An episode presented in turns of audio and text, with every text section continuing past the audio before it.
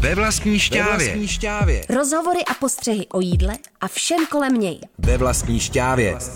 S maškrtnicí Julianou Fischerovou na rádiu Wave.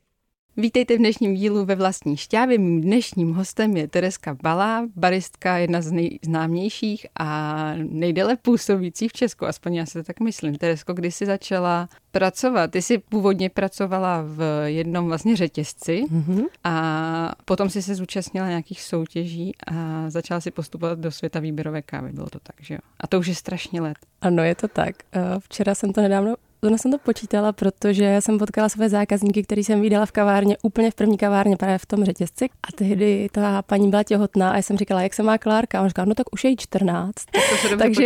Takže je to 14 let, co působím ve světě kávy a z toho od roku 2010, takže nějakých 12 let ve světě výběrové kávy. A ty si od začátku, co jsi teda působila ve světě té výběrové kávy, tak už si potom pracovala pro Double Shot? Je to tak, já jsem v tom roce 2010 vyhrála právě tu baristickou soutěž, jela jsem na mistrovství světa a tam jsem se setkala se zakládajícími členy Double Shotu a když se vrátili do Čech a založili firmu, tak já jsem se k nim postupně už přidala a v podstatě od toho roku 2010 s nimi spolupracuju, takže už je to 12 let. Co se za tu dobu proměnilo? To mi přijde právě hrozně zajímavé, že ty jsi člověk, který opravdu od začátku někde je a zůstal a teď už dokonce působíš i jako vlastně lektor přípravy kávy, což je další téma, kterému bych se chtěla věnovat. Ale co jsou takové zásadní změny, podle tebe nejzásadnější, co se za těch 12 let událo od toho momentu, kdy ten pionýr Double Shot vstoupil tady na trh? Tak já jsem byla teda, řekněme, u toho startu té třetí kávové vlny v České republice. A to znamená otevírání těch kaváren navázaných primárně na nějakou pražírnu lokální. Byli jsme svědkem toho, jak jsme učili zákazníky tady pít nejenom správně připravené espresso a cappuccino v nějakém jako přiměřeném objemu, ne půl litru, ale třeba i pití filtrované kávy. Takže ze začátku, když jsme servírovali v šálku, nebo já jsem vlastně působila i v kavárně Cafe Lounge, to už dneska neexistuje, tak jsme vlastně dělali filtrovanou kávu, na kterou spoustu lidí pohlíželo jako na takovou jako tmavou, divnou tekutinu, kterou dostanou v hotelu a kterou teda rozhodně nebudou pít a rozhodně za ní nebudou platit tolik peněz. A ta velká změna si myslím, že nastala teďka ve chvíli, kdy jakákoliv kavárna otevře, tak skoro ten zákazník jako předpokládá, že tam ta filtrovaná káva musí být a ideálně jak hand brew, tak batch brew a aspoň výběr ze 2 ze 3 káv a všichni jsou jako velmi poučení, což nás jako velice těší a tady ten posun je určitě pozitivní.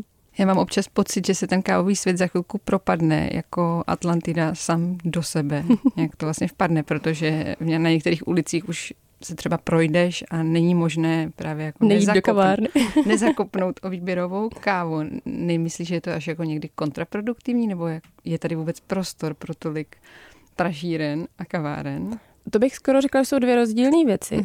Těch pražíren jako opravdu hodně a dostáváme se tady jako do bodu, kdy myslím si, že není už tak těžký vzhledem k tomu přístupu k informacím naučit se správně pražit, ačkoliv já to teda neumím, ale není tak těžký naučit se správně pražit, ale je podle mě hrozně těžký najít to zelené zrno o nějaké odpovídající kvality a v nějakém množství, který si ta pražírna představuje.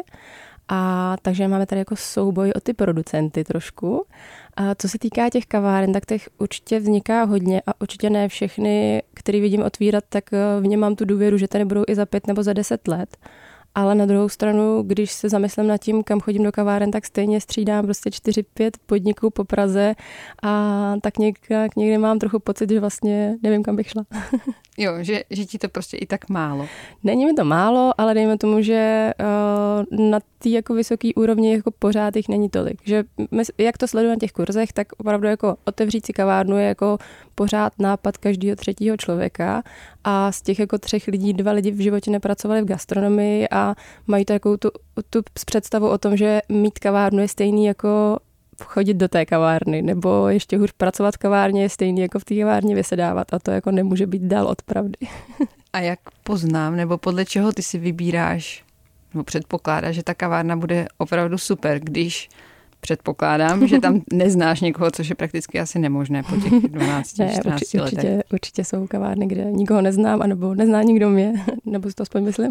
Já asi jako nesoudím tu kavárnu, dokud ji nevyzkouším. Každopádně Když přijdu do té kavárny, tak první, co se ptám, je, odkud tu kávu mají, to znamená z jaké pražírny, a tak nějak zkusím jako oťukat, jestli ten barista o tom trošku něco ví. Není to proto, že bych se snažila někoho jako nachytat nebo zkoušet, ale čistě proto, že chci dostat jako ty informace, které jsou relevantní pro tu moji jako konzumaci, protože mi není úplně jedno, co piju, jsem trošku vybíravá, chci si prostě dát jako kafe, na kterém si pochutnám, moc ráda za něj zaplatím a myslím si, že kafe by mohlo stát ještě jako o něco víc, ale jako očekávám za to tu odpovídající kvalitu nejenom v té přípravě, ale vlastně i v tom chování toho personálu a v té části toho, že ten člověk mi jako prodává něco, za čím si stojí, co ví, co je, a nepřišel tam jako jenom tak, někdy náhodou jenom okolo a nevzal si tu zástěru prostě, protože to je cool pracovat v kavárně.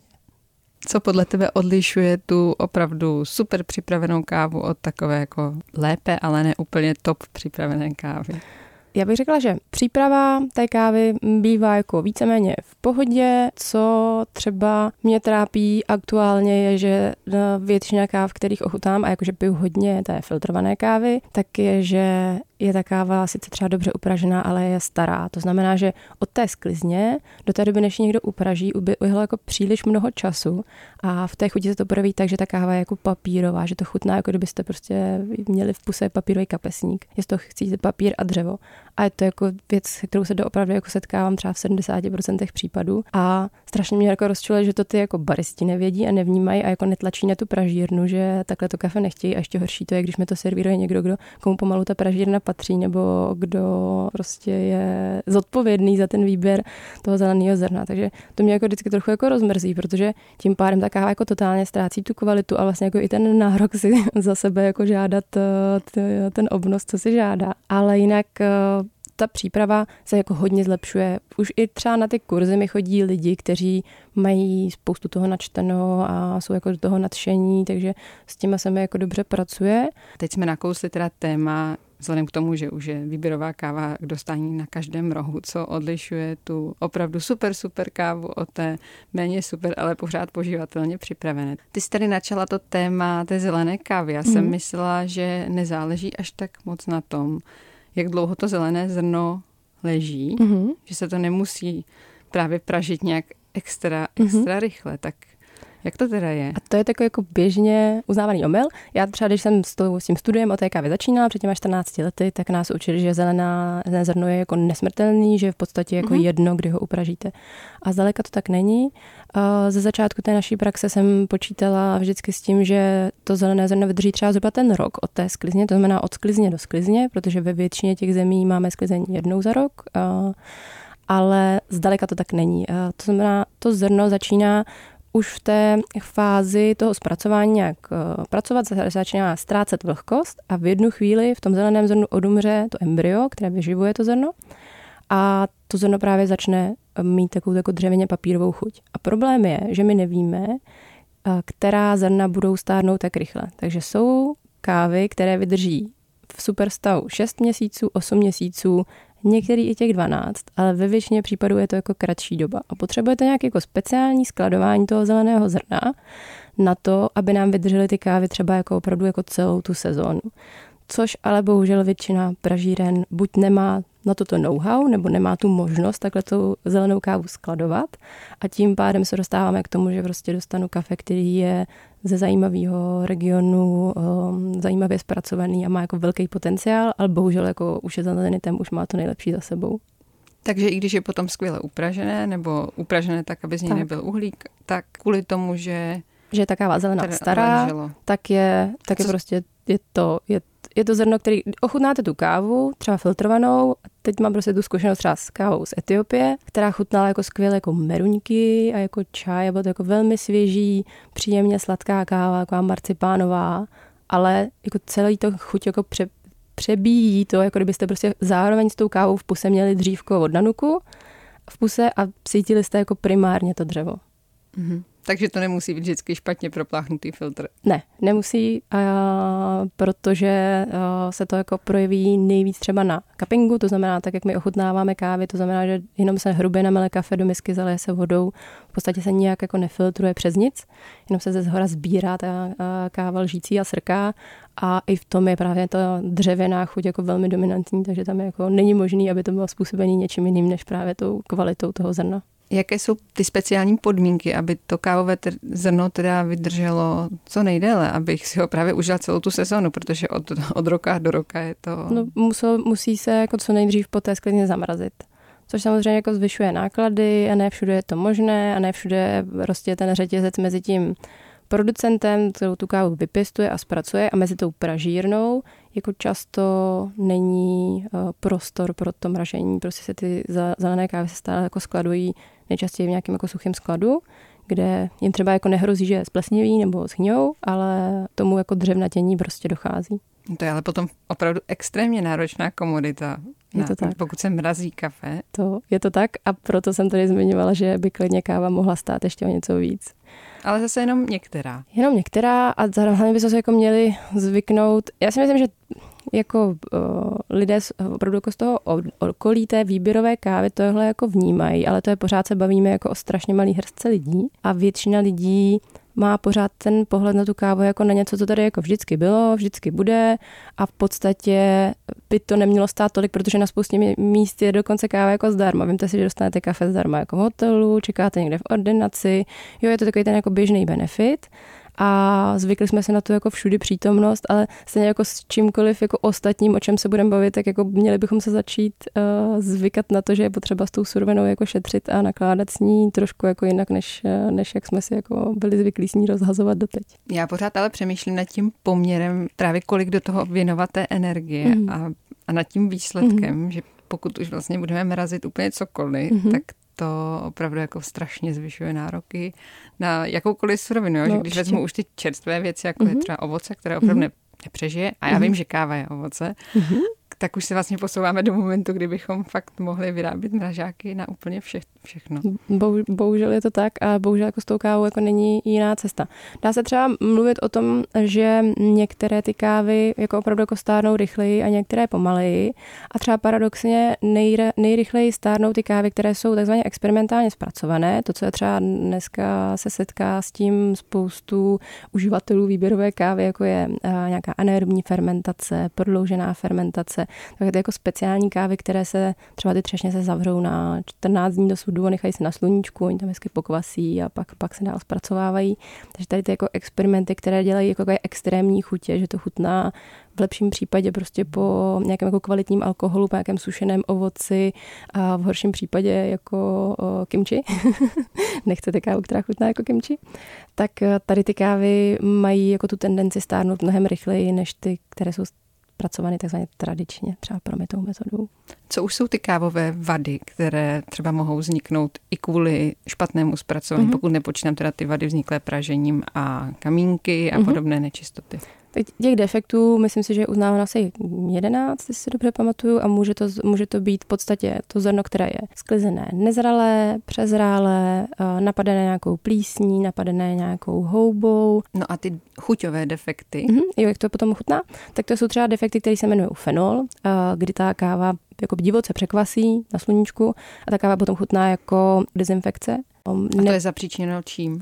To je jakoby to špatné kvašení, nekontrolované. Takže třeba jako když to, já nevím, schne na sluníčku, hodně příjmem, trošku do toho zaprší, oni to nenestihnou překrýt. A nebo tady to jako různě přefermentované kávy, které jsou jako na hraně mezi tím, kdy to jako chutná jako příjemně, jako ovoce a kdy už to začíná chutnat prostě jako... Já jsem měla třeba kávu, která chutná jako znojemský okurky. To bylo slaný, kyselý a koprový.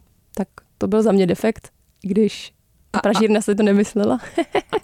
Probrali jsme kvalitu zeleného zrna a jak ovlivňuje výsledný produkt a vzhledem k tomu, že tady několikrát zaznělo, jak je káva zpracovaná, tak jenom tě poprosím, jestli bys nám mohla říct, abychom byli chytřejší a že budeme vybírat ten náš sáček. Jaké jsou ty metody teda zpracování a co která znamená? Takže máme 3 základní metody. Suchá metoda zpracování, nebo taky naturální se jí říká, znamená, že ty třešně kávové, když se sklidí, tak se rozloží na sluníčko, usuší se, trvá to 10-14 dnů, pak se hodí do loupačky, tam mám z toho olupe tu suchou slupku a zůstane to zelené zrno.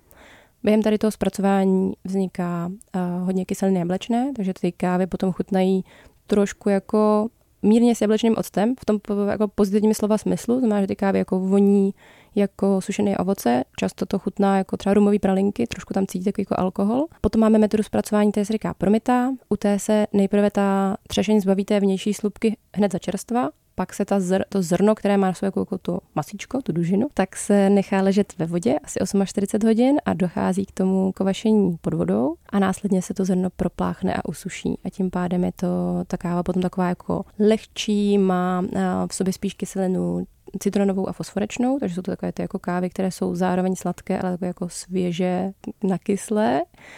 Jako když si dáte černý čaj s citronem, třeba si to představte. A potom máme metodu, která se říká honey a u té se nejprve zbaví ta třešeň té vnější slupky a potom se rozloží ta zrna s tou dužinou na sluníčku. To znamená, že tam nefiguruje voda, ale suší se ta káva vlastně zbavená té slupky, takže je to v sušení tak jako prudší, ten fermentační proces tam zase probíhá spíš za přítomnosti těch aerobních bakterií a ta káva je potom taková jako sladce karamelová. Takže to jsou 3 základní způsoby, jak se káva zpracovává. Většinou ta metoda zpracování bývá uvedena na sáčku a kromě těchto 3 existují právě i nově nějaké experimentální metody, kdy se experimentuje s nějakou prodlouženou fermentací nebo se očkuje ta káva nějakými konkrétními kvasinkami. Tak to je jako budoucnost zpracování kávy.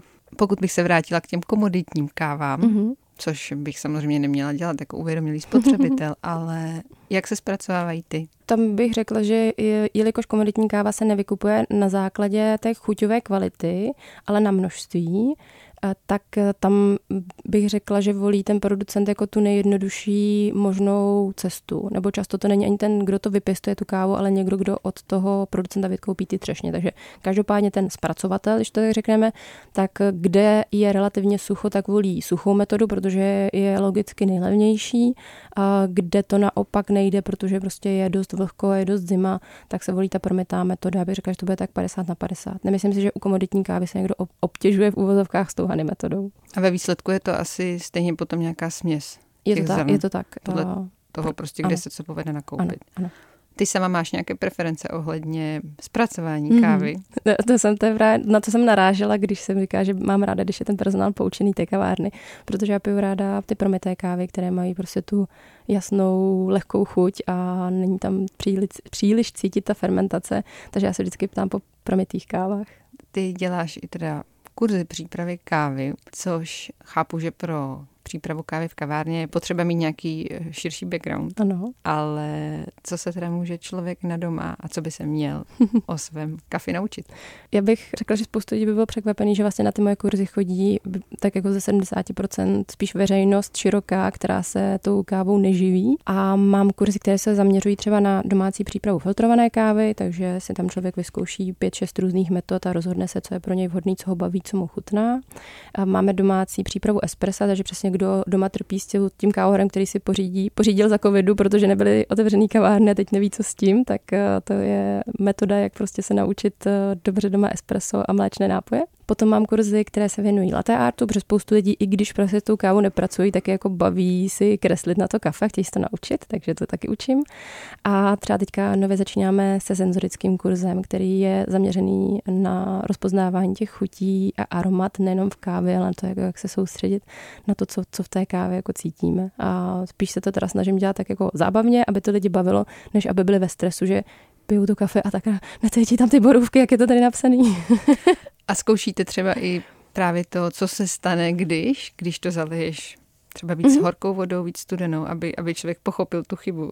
Z tohohle hlediska tam mám cvičení, které používá různé kvality vody. To znamená, zkoušíme tam, když jednu kávu připravíme s destilovanou vodou, s filtrovanou vodou a s vodou z kohoutku, jaký je mezi tím rozdíl, aby se lidi naučili, že vlastně pro přípravu kávy, ať už espresso nebo filtrované, je vždycky dobré mít tu vodu filtrovanou, protože ta, co teče s vodou, je příliš tvrdá a ta káva se v ní hůř rozpouští. A poznají to teda? Jo, pozná to i laik, že je tam jako rozdíl a že ta že ta káva z vody vodovodu jako plochá, má mnohem méně toho aromatu a celkově si jí člověk tak neužije. Což bývá jako často škoda, že si koupíte jako super kafe na doma, dáte za ten balíček prostě 300-400 korun a pak prostě přijdete, že to jako nebylo ono, tak první podezřelý je vždycky voda. Co tvůj osobní nějaký vývoj ke kávě v tom smyslu jako ortodoxního, poučeného baristy oproti spotřebiteli, který chce kafe s mlíkem a s cukrem? Já jako tím, že jsem jednak nějak jako vyrostla v tom pohostinství a tím, že jsem měla ten začátek kariéry v tom řetězci, kde prostě byla jako nějaká firemní kultura, tak jsem jako vždycky se snažila tomu člověku to jako předložit jako doporučení. Jako zkuste to kafe ochutnat bez cukru, uvidíte prostě třeba to kapučino je super sladký, protože tam máme plnotučný mlíko, ta káva je světle pražená. Nebo jestli chcete dát mlíko jako do filtrovaný kávy, nechcete si spíš radši dát to kapučino nebo latte, protože ta filtrovaná káva jak je taková slaboučka, tak to mléko tím jako hodně to překryjete. Ale jako nikdy bych nemám ráda takový to jako ohrnování nos nad tím, jak to si ten zákazník poručí. Na druhou stranu jako neudělám mu jako všechno. To, v čem by měl být ten vývoj kávy, je i, že to jde v ruku v ruce vlastně s tím zákaznickým servisem a s tom, že pořád ten člověk přichází do té kavárny, protože se chce cítit dobře a nechce být jako poučován a zbičován za to, že si objednal něco, co barista nemá rád. Děkuji moc za rozhovor a teda kávě zdar. Taky děkuji a děkuji za pozvání. V dnešním díle jsem mluvila s Terezou Balou, s baristkou a lektorkou kávových kurzů. Celý díl si můžete poslechnout na stránkách Rádia Wave nebo v aplikaci Můj rozhlas.cz a já se těším zase v příštím díle Ve vlastní šťávě. Ve vlastní šťávě. To jsou rozhovory a postřehy o jídle a všem kolem něj. Ve vlastní šťávě. Ve vlastní šťávě. Přihlas se k odběru podcastu na wave.cz/podcasty a poslouchej šťávu kdykoliv a kdekoliv. U Plotny i ve Špajzu.